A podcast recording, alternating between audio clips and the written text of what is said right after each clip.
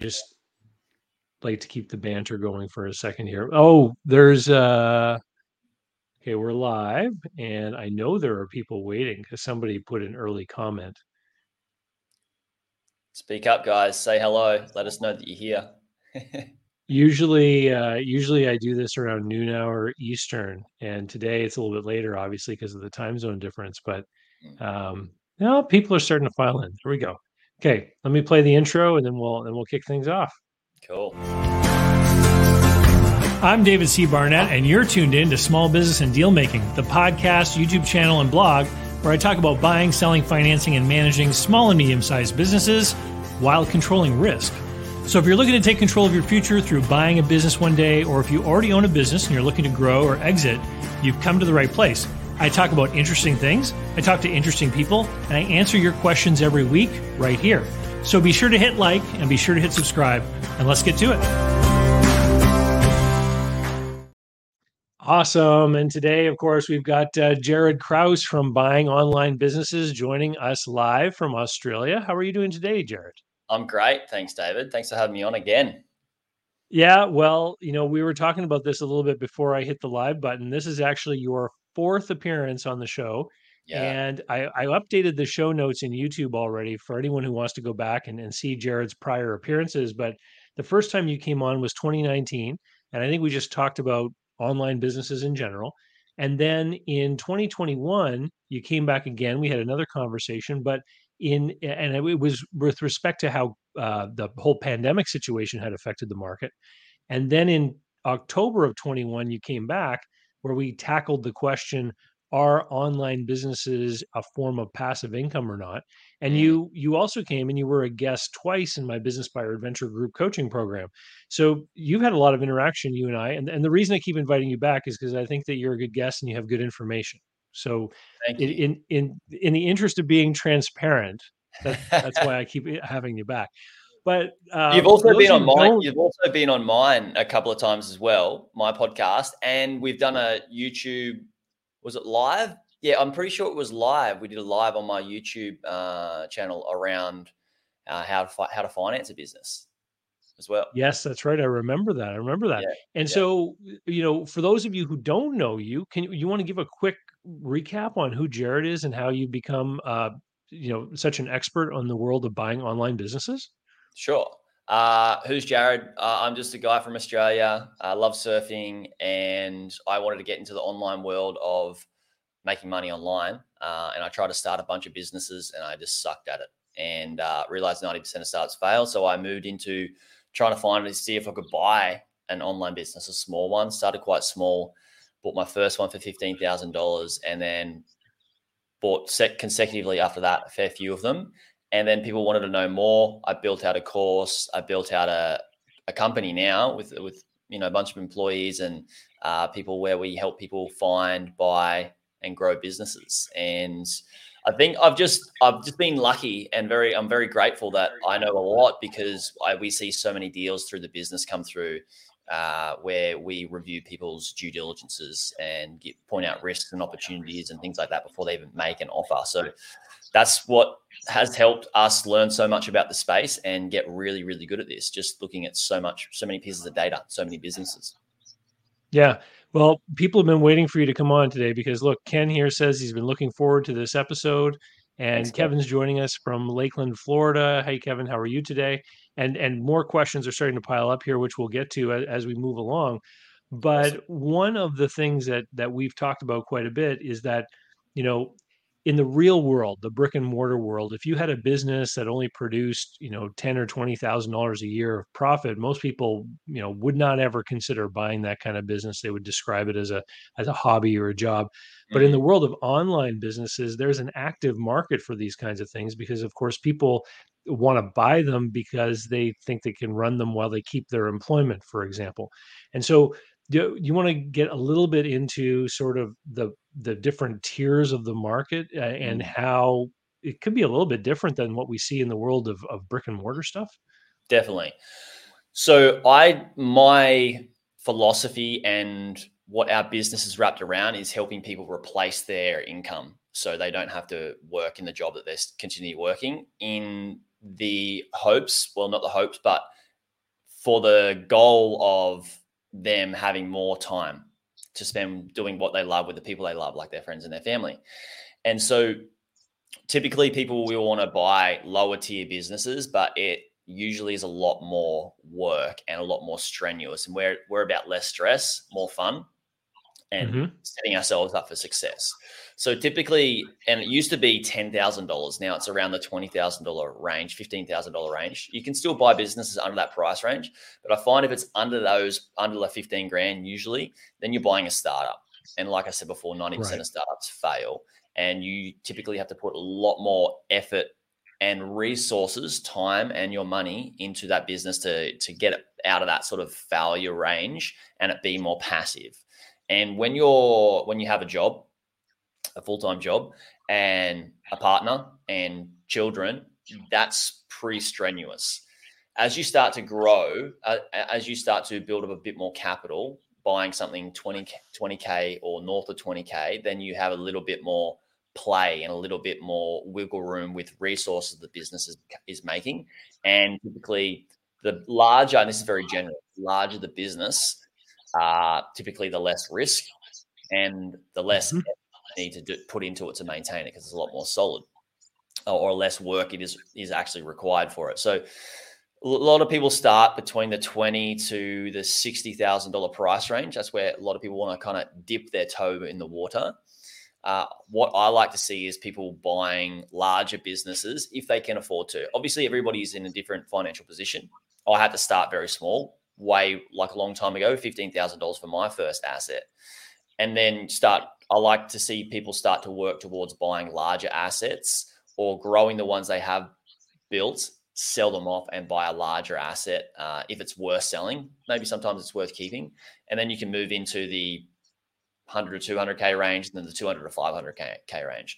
Typically, with the 200 to 500K range, you've got a business that's far more passive and you can hire experts to basically do most of the work uh, for the business and still have passive income, have it, you know, semi passive so, to maintain working with those people. But yeah. So, so that business that would have a purchase price of sixty thousand dollars, what kind of cash flow would it be generating? I want to get an idea, sort of, of the valuation for these things. Yeah, and this is cool that we're talking about this because it it is changing with the current market, right? Typically, and there's different business models. So you've got we should talk about those because that'll determine the multiples. Okay. A SaaS and membership business, software as a service or membership business, typically they're going to go for a higher multiple because they've already got people already locked in paying an annual fee or a monthly fee to get access to that tool or whatever that service is or that membership. Uh, and those multiples can be around the, and we do multiples in months for online businesses, not years. So those multiples can be around the 45, 50 range up to 60, 70 months. Wow. Yes. Like if you if you convert that into years, you're talking about sort of double the typical valuations of small brick and mortar businesses. Yeah. Yeah. So exactly. Uh they're very valuable business to own, especially if the those SaaS businesses are very sticky and businesses are using them and their whole team knows how to use it to to to change the tool would be very costly for the business. So it's got that sticky right. element, right? Uh, and typically those businesses with a long or a large customer lifetime value or a really good churn rate uh, are going to go for a higher multiple, right? It's like any business, you know, the less risk, the higher it's going to go for. So mm-hmm. typically, the, there's those ones. Then you have e-commerce businesses. E-commerce businesses now are roughly around similar. I would suggest probably to uh, brick and mortar offline businesses where you're going for around the two years, maybe a little bit more, right? Two and a half to three years. I, have I've talked with some people doing and who have recently completed some e-commerce business sales, and they're pretty much matching the data from old mail order catalog business from the 1990s. Like the, the, the data from those old mail order catalog businesses is pretty much the same thing, which and it is essentially the same business. You're hmm. You're instead of using a catalog, you're going on a website, but you're ordering an object that gets delivered through the post, and and you know it's basically the same business. Yeah, yeah. smart, smart. And then you have blogs, which are content websites, uh, and they typically were going for around the 35 to 45, sometimes up to 55 ish range, multiple, monthly multiple. Uh, and that's come down a little bit. So to give you an answer of 60,000, say it's 60,000. So, so hang on.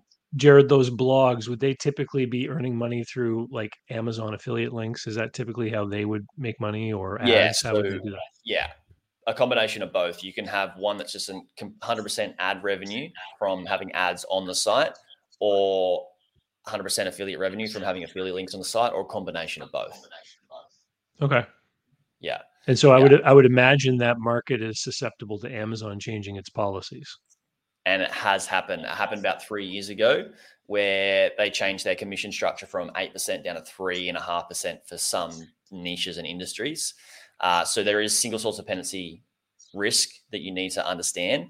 Uh, I had a client that had that happen to him, and we got his revenue back to the same same uh, income via using multiple affiliates and decreasing risk. So it was a blessing in disguise, but it was work. So, uh, and then you also have most of those sites have single source dependency on one traffic source, which is Google, and a lot of people in this price range, sub $60,000 for blogs, the price of the blog, uh, are typically playing a game against Google trying to gain traffic versus those sites that are a lot larger. They understand Google is their business partner and they're working with Google to do what Google says in terms of SEO, like white hat good SEO, to right. work with Google, help Google win, which also helps their business win with traffic. So there is that single source dependency, and it, and it's I think Google traffic is the best form of traffic on the on the internet in itself.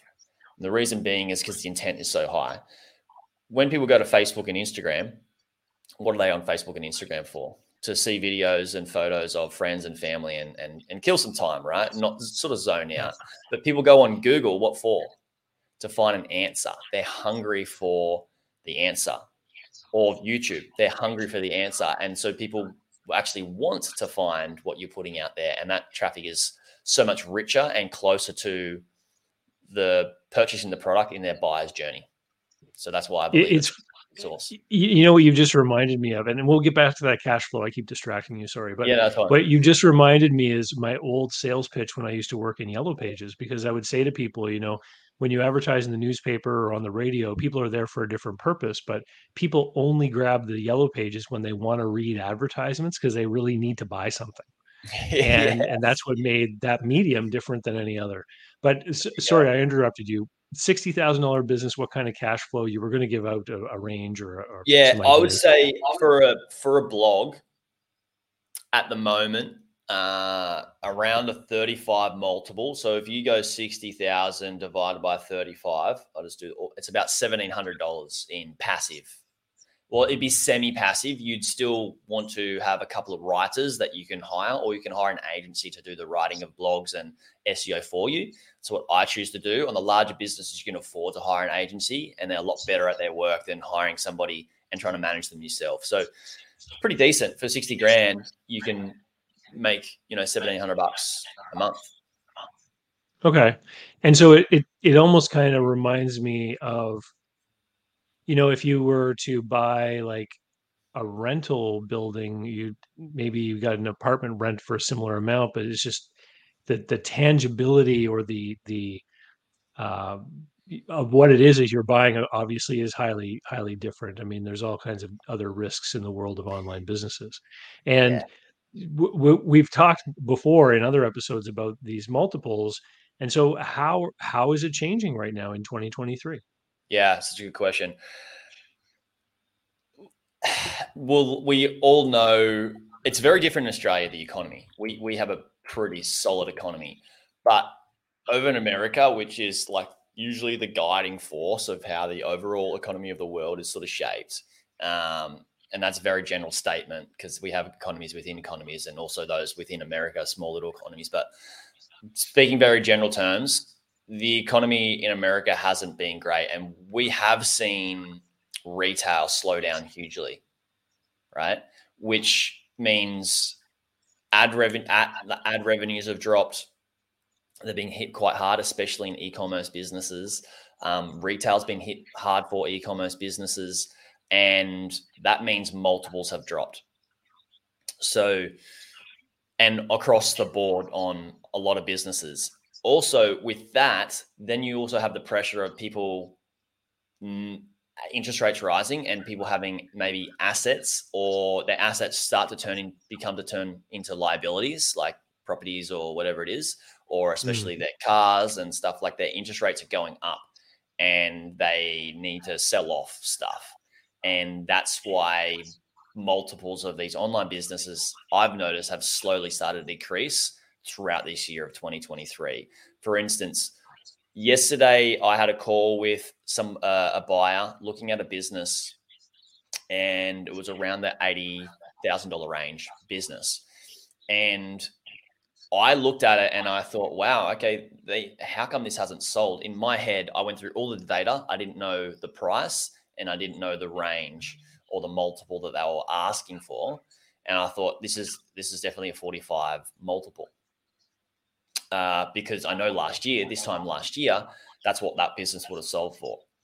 That business was on a Dutch Dutch auction going for a 31.5 multiple.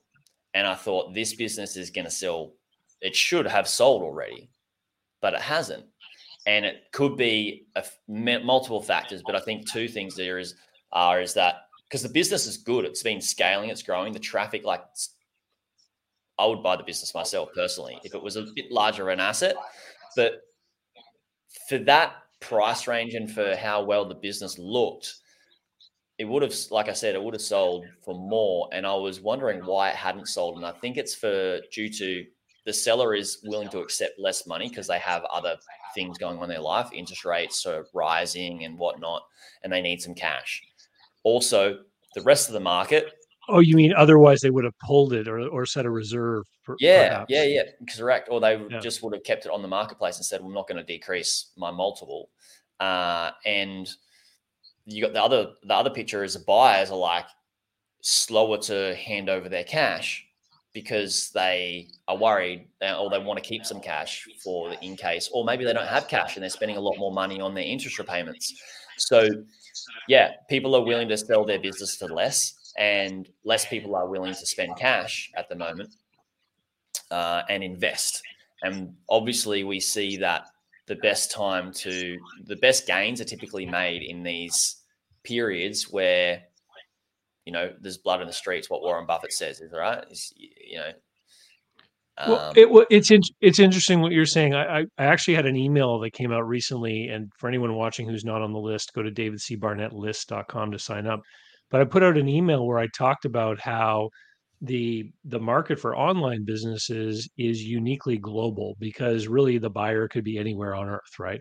And mm-hmm. so so what you're describing is that because maybe the economy in the United States has kind of had a bit of a downturn, there aren't as and property prices have softened and and you know maybe people who felt wealthier because they had a bunch of crypto assets that have now gone down in price, for example, people are are not feeling like they you know want to make the investments at these price and because of the softness you know as you say in, in the states it's kind of affected the market globally for these assets.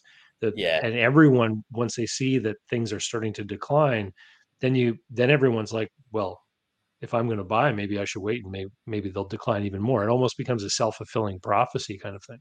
Yeah yeah uh, spot on. And the market in the online business space is made up of about, I would say this is very rough figures, about 80% of the market are US um, based buyers and hmm. sellers. Mm. So it is a large portion, uh, which does rub off on the rest of the world as well. And yeah, you do have those people who are like, oh, I'm going to wait until the price is a bit lower. Uh, but that's like trying to time the market in anything. And I, am a big believer is like, if you can afford to buy now, buy now. And I call that early. I call that early in the year this year, and also end of last year. I thought, look, it's going to be a good year to buy assets across the board. If you're to buy, you know, I'm not, I'm not big into crypto. Uh, but if you to buy crypto or or you know an ET, ETF property, I've bought. I'm buying property this year, uh, physical property. It's just a good time to buy because interest rates are going up. Less people can afford to buy, and what happens then is the price of the assets decrease a little bit depending on the area. Uh, and that's the same with businesses. Businesses runs very similar, and I find parallel to yeah. property. And what happens when interest rates eventually they're going to have to decrease, right? Eventually, when interest rates decrease, then more people can afford to get financing. And when more people can afford to get financing, more assets get bought, either properties or businesses. And that's when the price of those multiples and those properties go up simply because interest rates have gone down and the value has gone up because more people can, can afford it. And as more people can afford it, more people are prepared to pay more than somebody else, which drives up the multiples and the price of these assets. So just by buying it in a in a in a tough time, is uh and and securing that asset for a cheaper deal is is a good good position to be in. So so let me ask you this. In in in the regular sort of pricing of business, the bigger the businesses get, the higher the multiples go as as the businesses seem to have less and less of a risk profile. In the world of of these small online businesses, um, you, I mean, you talked about the multiples. We gave an you gave an example of a business that would have a sixty thousand dollars selling price. What about a business that produced a cash flow of a hundred thousand a year? Now, you know, that would be about eight. You know, well, let's say it's ten thousand a month, or would that yeah. be selling for you know four hundred twenty thousand, or would the multiple be even bigger for that a business that size? No, look, the multiple for a business stays the stays the same, similar, very general, all the way up to like the millions of acquisition okay. price. But what makes the multiple different is the level of risk that's involved with the business. For example, you could have a blog that makes a uh, makes um, so an eighty thousand, sorry, sixty thousand dollar blog that says makes fifteen hundred to seventeen hundred dollars a month. It might go for a thirty five monthly multiple. But if you bought a business that was a hundred grand a year, ten k a month, that could go for a thirty five multiple as well, being about three hundred and fifty k. Um, and you know the eighty, the sixty thousand dollar business, they might they, they might have less risk in terms of good spread between traffic and revenue streams and things like that. Um, and it might go for like a mo- one or two monthly multiple higher than the 350k business. So they stay similar, but it depends on the risk within the asset as well. So they stay similar in that business model class, but it's the the multiple changes dependent on that specific asset or specific business and its risk. And when you talk about diversity, you're talking about does the traffic all come from one place or is the traffic yeah. coming from multiple sources, platforms, etc. Right. Correct. Yeah. And what yeah. and what's the what's the uh, value of that traffic, right? Like Pinterest traffic is very different to Google traffic, just like Facebook and Instagram is different that we talked about previously. Yeah. Okay. We've got a couple of great questions here from people in the audience. Want to tackle some of these? I got uh, concise yeah. concise advice wants to know what effect has Chat G uh, GPT and DAL E have on uh, online businesses. This would be artificial intelligence stuff. Yeah, yeah, yeah. Look, there's this is a can of worms, and we could do a whole whole stream on this. Uh, I think I think AI is great. It's really good and it's a really good tool. A lot of people believe it's the answer and believe that nobody's ever going to have a job anymore. And that may be the case in a long, you know, in way, way down the track. However, a lot of in online businesses, people are like, well, I'm just going to get all of my content created by AI and I'm going to have it non-plagiarized. I'm going to have it detected, like non-detect, not detected by the AI tools. But Google's AI tool is so damn good uh, I think it, I think it's irresponsible of us as business owners to lean into AI in a way that it is going to be the answer and let and just leave it to AI and and be like AI is going to create all my content and they're going to do all the work. I think we need to take some level of responsibility in our businesses and make sure that we fact check things, make sure that we are making our product, our services, and our content amazing for our users. Uh, I think it's irresponsible not to do that. And I think a lot of people are trying to go down the route of like, we're just going to just make it cheap and easy, quick and fast. And that's, you know, the most people look for the shortcut and they're the people that lose. So are you saying that uh, Google looks for AI created content and kind of down scores it a little bit in its algorithm? Well, they say they say they're not going to. I'm not an SEO, right? Search engine optimizationist, but I, I know a lot of SEOs and I speak to a lot of SEOs, and they say they're not going to uh, downgrade AI driven content. But think about it this way. Like I think I think you should use AI. I think you should use AI as ideas, right? As use it for writer's block of like talking points to, to create a piece of content for your audience so you don't have writer's block. And then a professional in that space should, and you could use it, AI could write the content for you as well on those talking points. And then I think it should be rewritten and revised and edited heavily by somebody that is an authority in that space. For example, if you Google ranks content based that's best for the user. So if you need to put yourself in Google shoes, you need to put yourself in your own shoes as well.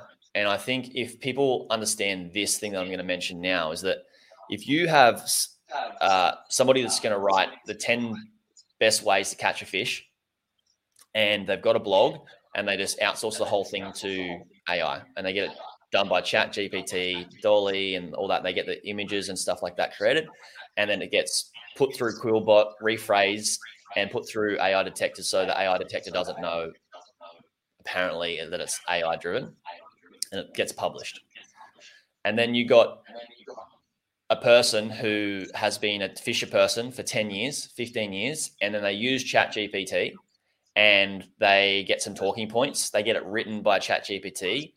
They edit it, they rewrite it, revise it themselves, and then they publish it on their website by somebody that's been in the industry for 10, 15 years or more. Which piece of content would you prefer to write, read? The one that's mm. all AI or the one that's by a Fisher person that has that unique experience with all the idiosyncrasies that they've learned through their career that they've put into their article. Which, as a user, which one would you prefer to read? Well, it, it's funny that you're talking about this because back in early March, uh, for my email list that I mentioned earlier, I, I created. I, what I did is I queried ChatGPT a couple of times about questions related to buying a business, mm. and it gave me these very formulaic type you know, very plain vanilla sort of passages. And then I, I put them in my email and I said, now here are the things it didn't mention that will kill you and like in a deal. and I've noticed this in other people's marketing too, is a lot of people are making a lot of content out of what chat GTP misses or what, mm. you know, important facts that don't get caught. And I saw a lawyer doing it the other day too.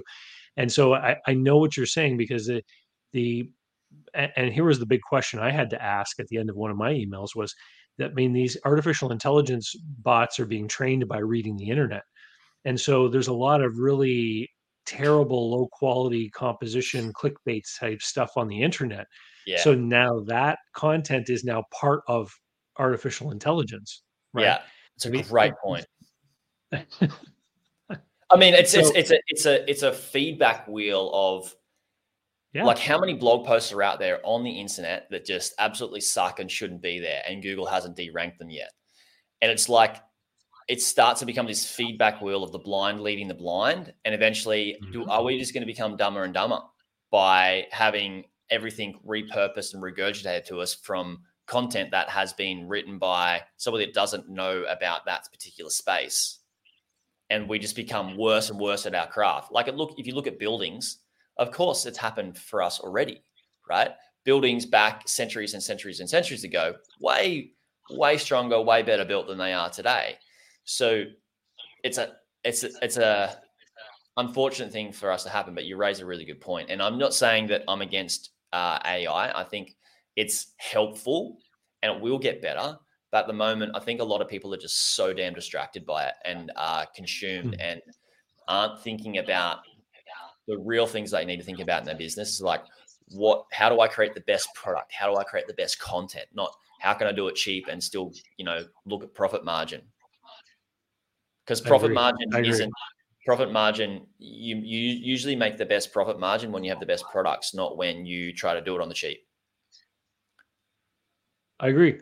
Uh, question here from Ken says, Jaryd, what are the new niche areas apart from affiliate in current online markets with not a huge substantial investment? So Ken wants to know where he can invest a little bit of money and make a big return. I, I get this question all the time, but we're gonna we're gonna pose that one to you this time. Uh in terms of niches, I'm not sure. Like, obviously, I need a little bit more context on that, Ken. But I'll try my best to answer. But if you have, if you can put a little bit more context and be a bit more specific with your question, your follow up question, while I try and answer, that'd be great. Um, new niche areas. Uh, look, new for me typically is what I would call non-evergreen and probably fad, like a fad things like new, like a fidget spinner or a new, mm. you know, onesie business. Uh, I don't think they're the best business niches to go for because it's going to be a fad. And I think if you're going to be in the business in business, you should be in a great long-term evergreen business. And I don't think it needs to be new as well. Like I don't, I'm not a believer in like trying to find something new or a new idea or all you need is a million dollar idea and you'll be fine. It's like that's not really the case. What's the case is that if you find a product that's already really good, but it has a and if you if your goal is to like start a business or to buy a business, if you find a business or a product that's great, and you see because you're in the space, you see that there's some things that could be better about it, which would make it a like a knockout product that people couldn't couldn't buy, like they couldn't not buy. I mean, then you could reiterate it and reinvent it and re-improve it and make it far better. And that's without having to think of a new idea or a new niche or a new product.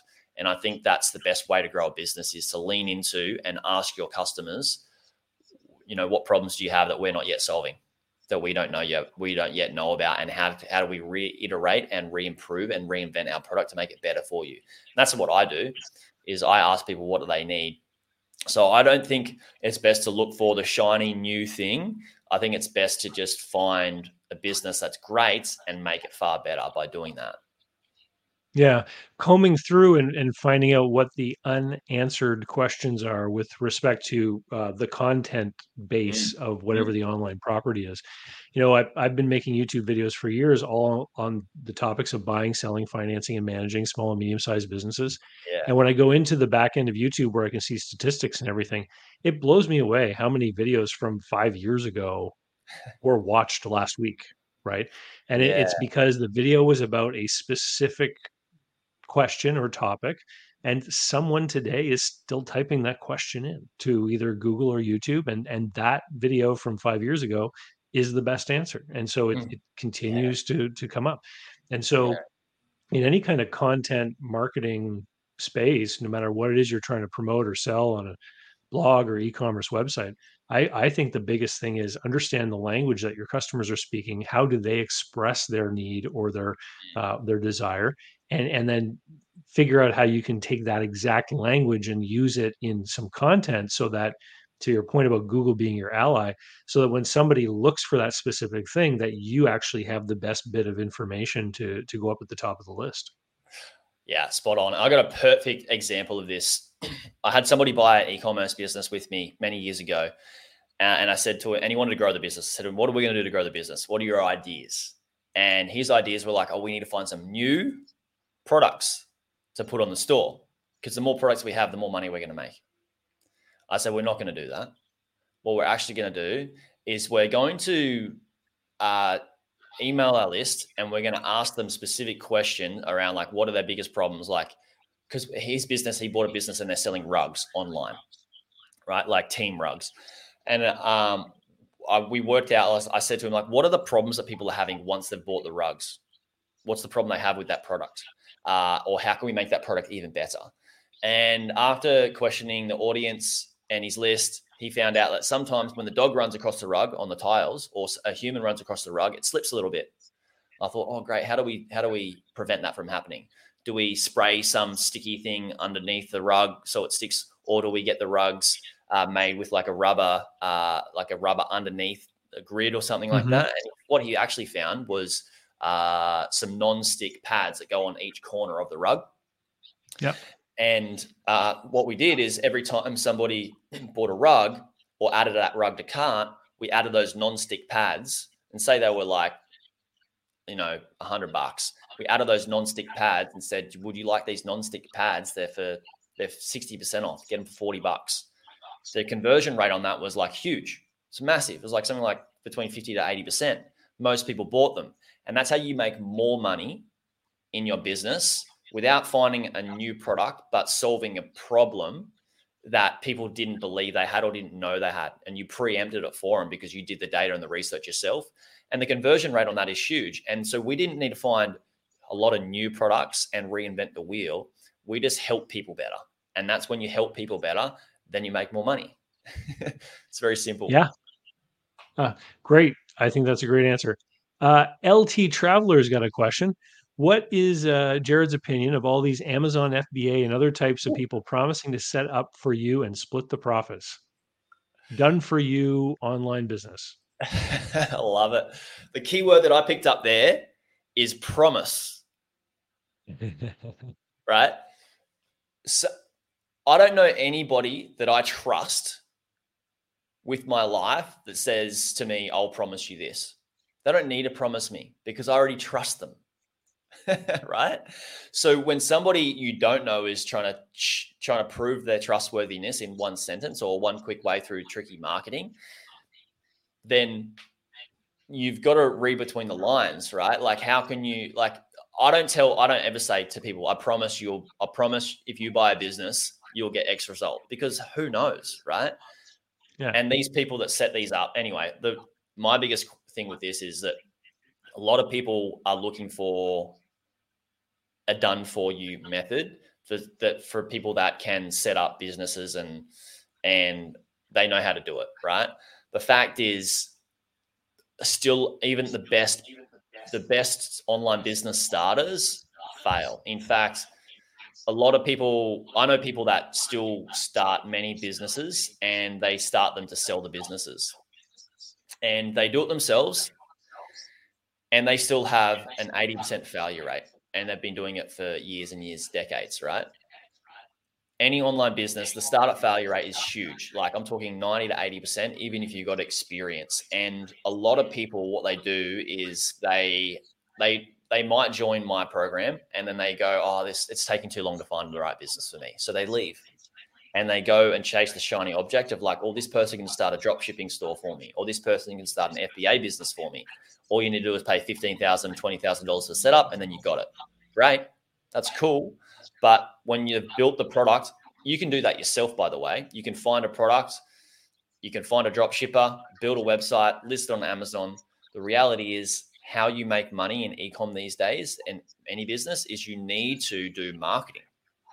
And that's the hardest part of making any sales is doing the marketing. And that's what these people don't do well or, or don't know how to do. They just set up a turnkey business. Yeah, it could work only if you know how to do the marketing. So a lot of people do this. They leave my program and then they come back yeah. and it's like, Jaryd, damn, I need to buy a business. Like I just got ripped off for 15, 20 grand. Or they've done it before they even found me. And it's a shame because a lot of people get taken advantage of by tricky marketing tactics that people promise them they're going to get an ROI. do you do you uh, watch the Spencer Cornelia YouTube channel? No. So in the last couple of weeks, he's had a couple of videos come out where uh, b- back in 2020, when the, all the issues with the pandemic hit, this this Amazon automation or online business automation went huge because e-commerce exploded in that time mm. and a bunch of people did as you said they signed up they spent 20 30 50 thousand dollars have these online stores set up and the results weren't there and now what's happening is now it's trickling through to the courts because now there's right. lawsuits being filed by people who are upset and want their money back and stuff and some companies you know are are basically you know ended up folding because they they have getting sued uh, they're being sued and all this kind of stuff And so for someone who's interested in this, you know, after we're done, I'll go look a couple of those videos up and I'll put them in the comments down below because uh, there were two in particular that I remember seeing specifically um, about this. My my thing, yeah, that's awesome, David. Like we need to share, we need to share this, and this is why I got into um, teaching people to buy a business.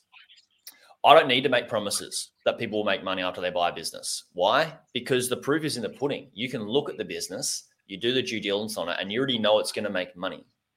But there's these yep. people that are like, they know that 80 to 90% of people are going to fail at this, and they still create a product and they sell it to them. That is a straight up charlatan. There's no, there's no doubt about it, right? So we need to we need people to understand that you don't need if you want to start a business i think the only way only reason you should start any business is if you've got a product or service that doesn't yet exist in the marketplace that you're so damn passionate about that you want to do it for the good of humanity and you're prepared to stay in that business for 10 years plus. If your goal is to make money don't start a business. Speak to david and buy one because it's already proof that it's working and making money well, and, you know, I liken it to uh, inventing a whole new kind of business. Like I'll sometimes talk to people who have this incredible new idea for something that's never existed before, and I'll say to them like, you know, if you start this business, not only will you have the problem of finding customers and everything, you will then have to educate the market as to why your thing is useful and why they need it. Mm. Whereas if you know a city is growing and and uh, you know new neighborhoods are added, uh, maybe they need a new shoe store. Well, all you have to do is call it a shoe store. Everyone's going to know what it is. Everyone's going to know what you do, and if they need shoes, they're going to go in there, right? Yeah. So, so I I agree that there's a case for starting new businesses uh, if there's a new market that develops that's underserved. I mean, there's all kinds of cases where people successfully start businesses, but to your point, the vast majority of new businesses don't succeed, which which is why it makes sense to buy. Yeah. So the mindset that you there's so much layers. There's many layers deeper than what um, that when you're talking about this. I think that people should understand a few layers deeper of like if there's a new neighborhood started and they need uh, there's no shoe store, there's a need there, right? So people are people that are successful that start businesses. They're looking for a need that has not yet mm-hmm. been met. Most people that want to start a business is because they want to make money online. So they're trying to think of a unique creative idea to make money online, but they're not thinking about how do I find people that are struggling with this that are ready to open up their wallet and give me their money. That's that's how you start it. That's if you were to start a business, you need to look for the need first. And how and how do you find those people? How do yeah. you how do you talk to them? Right. We've got another question here from from from Jaw eleven eighteen. How mm. do you find sellers of these online businesses? Yeah, that's a good question, Joe. So there's if you go to Google and type in website brokers or online business brokers, you'll see a bunch of online business brokers. Um, you got Empire Flippers, Quiet Light Brokerage, Flippa, F L F L I W P A dot com, uh, motioninvest.com, investors.club. We actually get a lot of people come to us wanting to sell their businesses. We are doing outreach and deal flow. If people want to sell one of their online businesses to us or to our community, let us know. Um, there is so many wet places you can find them for sale. Uh, just type in website brokers or online business brokers in Google. And yeah, the cool thing about it is you just go on, then you can see how much the business is worth, how much it's making per month, work required in terms of time and hours. And yeah, you can sort of make your decision. Well, obviously do due diligence, but yeah. Now, in you know, with a lot of the clients that I work with who are looking to buy a business, they will decide they'll look at the broker channel, they'll look at the online marketplaces, but then sometimes they'll say, you know, I really want that shoe store and it's got to be in this region and I can't find one on a website, so I'm going to go do a proprietary search. They're going to start contacting owners of these different because once you know what kind of business you want, you can you just need the yellow pages, right? You can you can find them. Yeah. And so is there that same kind of proprietary off-market search that exists uh, in the world of online businesses? And is it easier because everything's online, or is it more difficult to cut through the noise and actually have a meaningful conversation with someone? It's I don't know what it's like in the offline. Uh, I guess it's probably easier offline than it is online. Yes, you and I teach people how to do their own searches and, and find you know the businesses that you actually want to buy um, based on the niche uh, or the product or the service or whatever it is.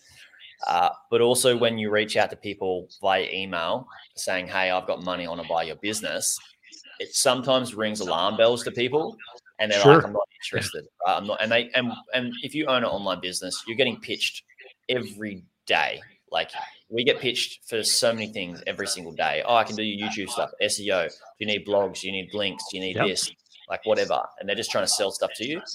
And then you get somebody who's like, I want to buy your business. You just don't know to believe whether it's true or trustworthy or not. So uh, there's a lot of skepticism there. But if you work out how to build relationships and you know how to do that well uh, online, then you can win it. You can do it. Uh, it just, yeah, it's just a bit of work, right? It's you really got to roll up your sleeves and and find those businesses. So one of the ways that you that people will find a business they might potentially be able to buy is they'll go to like an association event or like a trade show and they'll actually cool. meet people and talk to people. And so yeah. you're talking about this same kind of thing, but in, with respect to online businesses. So there's communities, groups, etc. of these owners that you could become a member of and potentially make some real human connections that could lead to some of these deals. Yeah, there are Facebook groups uh, you can you can join. Uh, there are Flippa meetups uh, flippa.com. I've been to a couple of flip or one Flippa meetup. Um, but most of what I'm talking about is like finding the businesses by doing your own research on Google and through other tools to see if they meet your KPIs and the business that you want to buy, and then doing outreach via email. That's hmm. and it's really a numbers game. Okay. Great question, Joe. Um, we're kind of getting close to the top of the hour here what anything else we should be talking about before it's time for you to go? Uh, due diligence. Like it's easy to yeah, say talk, um, we're going to buy a business, but you need to do due diligence. I, in fact, I heard that in the world of online businesses, it may be uh, may be very common for people to create some erroneous data to try to make their businesses look better. You run into that quite often. Yeah, I think it might have been a year ago. Somebody had somebody reach out to me. It might have been longer reach out to me and say, Jaryd, I bought a business and I got taken advantage of. And uh, I want to come on your website. I mean, I want to come on your podcast to talk about it. And I thought, I don't know, like if they bought it from a broker that I know, I don't want to expose them and and and have of course this big clash. Uh, but yeah, it did happen. Uh, we had him come on the podcast. He bought an e-commerce business, and uh, he the people that were selling the business used a bunch of different credit cards to buy their own product and increase their revenue. Uh, and they were anonymous sales. And I said to him, okay, did you, how did you find this business uh, and who helped you with the due diligence and all that sort of stuff? He said, oh, I found it on this, in this marketplace um, or this broker and I didn't have anybody help me with due diligence.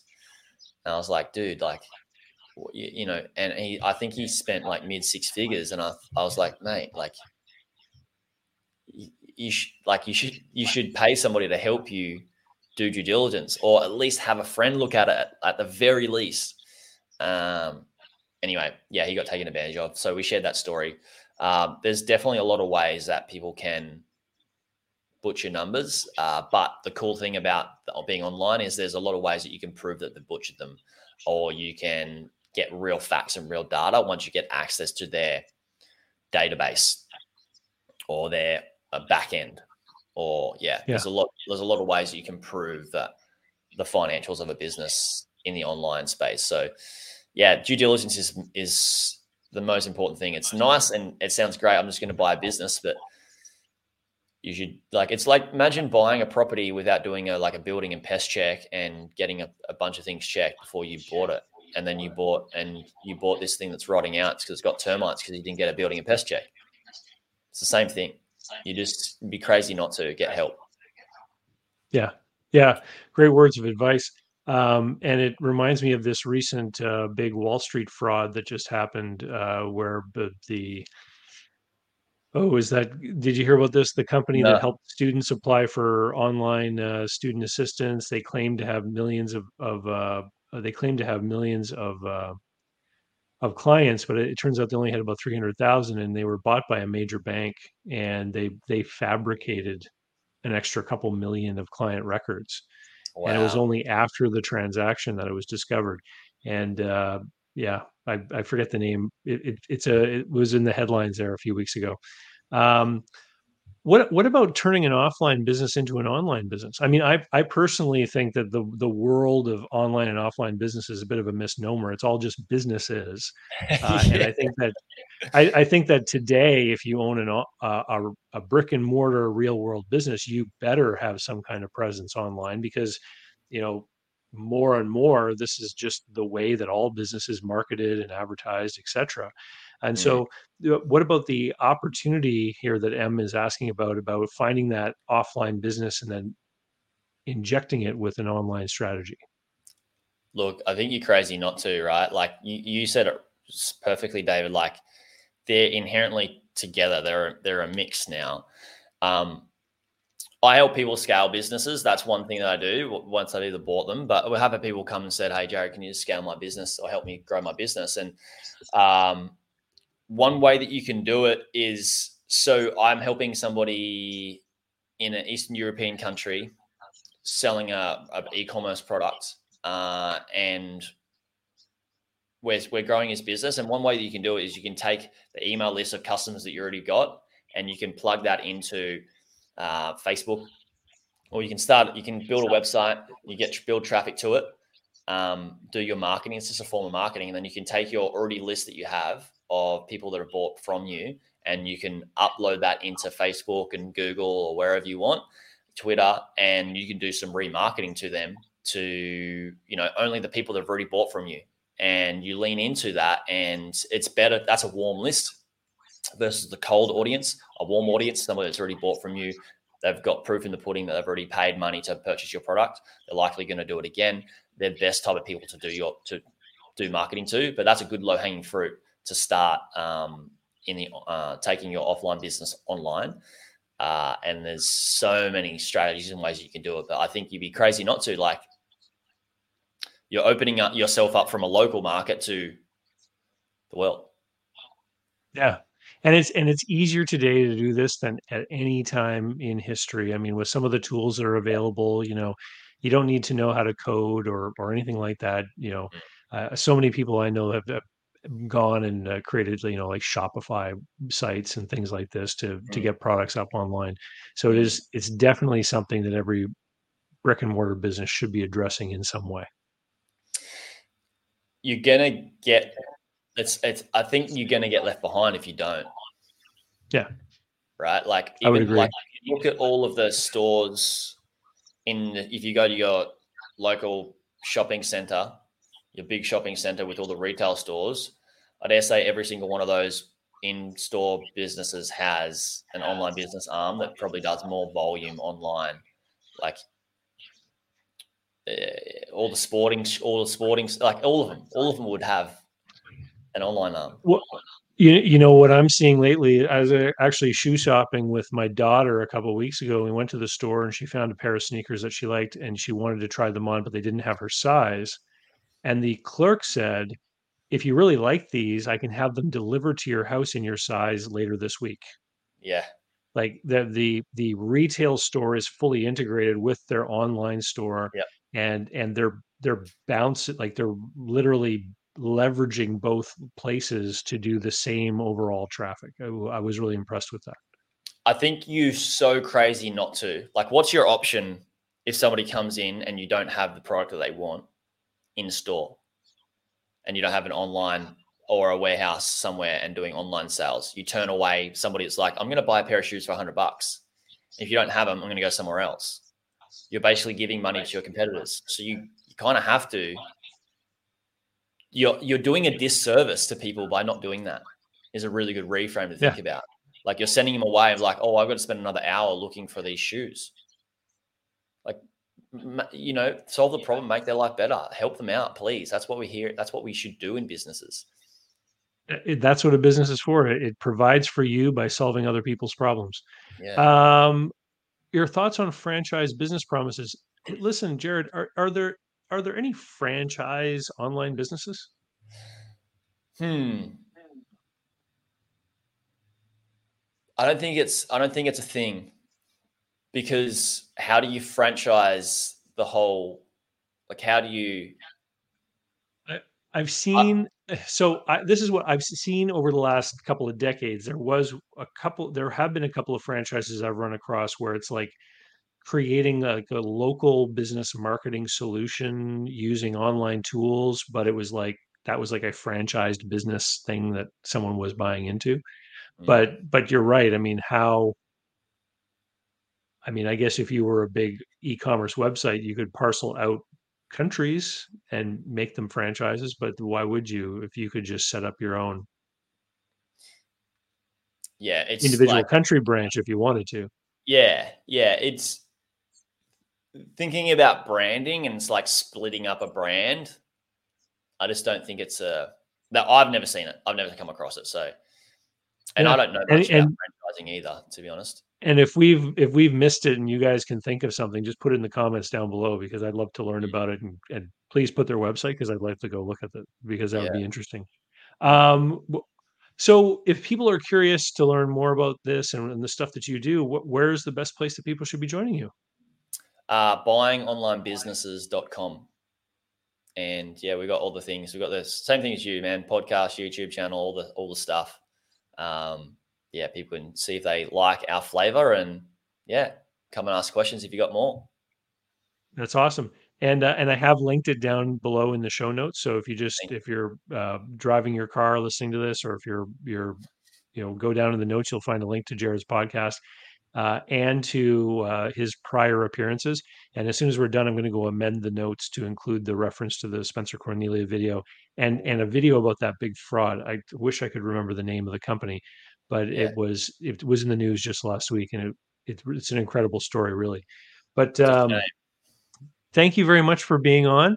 I'm going to play a couple of uh, sponsorship messages and and uh, and exit loops here. Uh, cool. Hang on tight, and thank you very much for for joining us once again. Thanks so much, David. Thanks for everybody for the questions as well, and uh, yeah, having a conversation just around business. I absolutely love it. So appreciate your right. platform. Awesome. I'll be right back. Special thanks go to today's video sponsor, Mark Willis of Lake Growth Financial. Mark helps people better manage their personal wealth and business finances through the Bank on Yourself insurance strategy.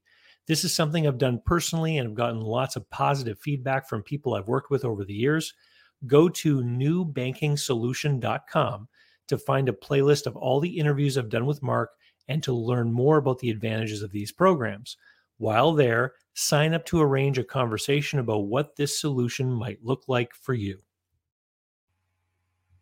So, how can you learn more about buying, selling, financing, and managing small and medium sized businesses? Easy. Head over to my blog site at davidcbarnett.com. You'll find hundreds of articles and videos, all for free. You'll find links to my books and online courses, and you can sign up for my email list and get emails covering topics that interest you and be notified of new videos. This episode of Small Business and Deal Making is brought to you by SMBPodcastNetwork.com. The network is a collection of podcasts and shows from around the internet which focus on bringing you interviews with amazing guests who share actionable advice, ideas, and information for small and medium sized business owners and entrepreneurs. Visit www.smbpodcastnetwork.com to find more great shows and easily subscribe to be notified of new episodes. It's a great way to discover quality content. And if you've discovered us today via the network, then I hope you're enjoying the show and will consider subscribing directly so you never miss any one of our great episodes.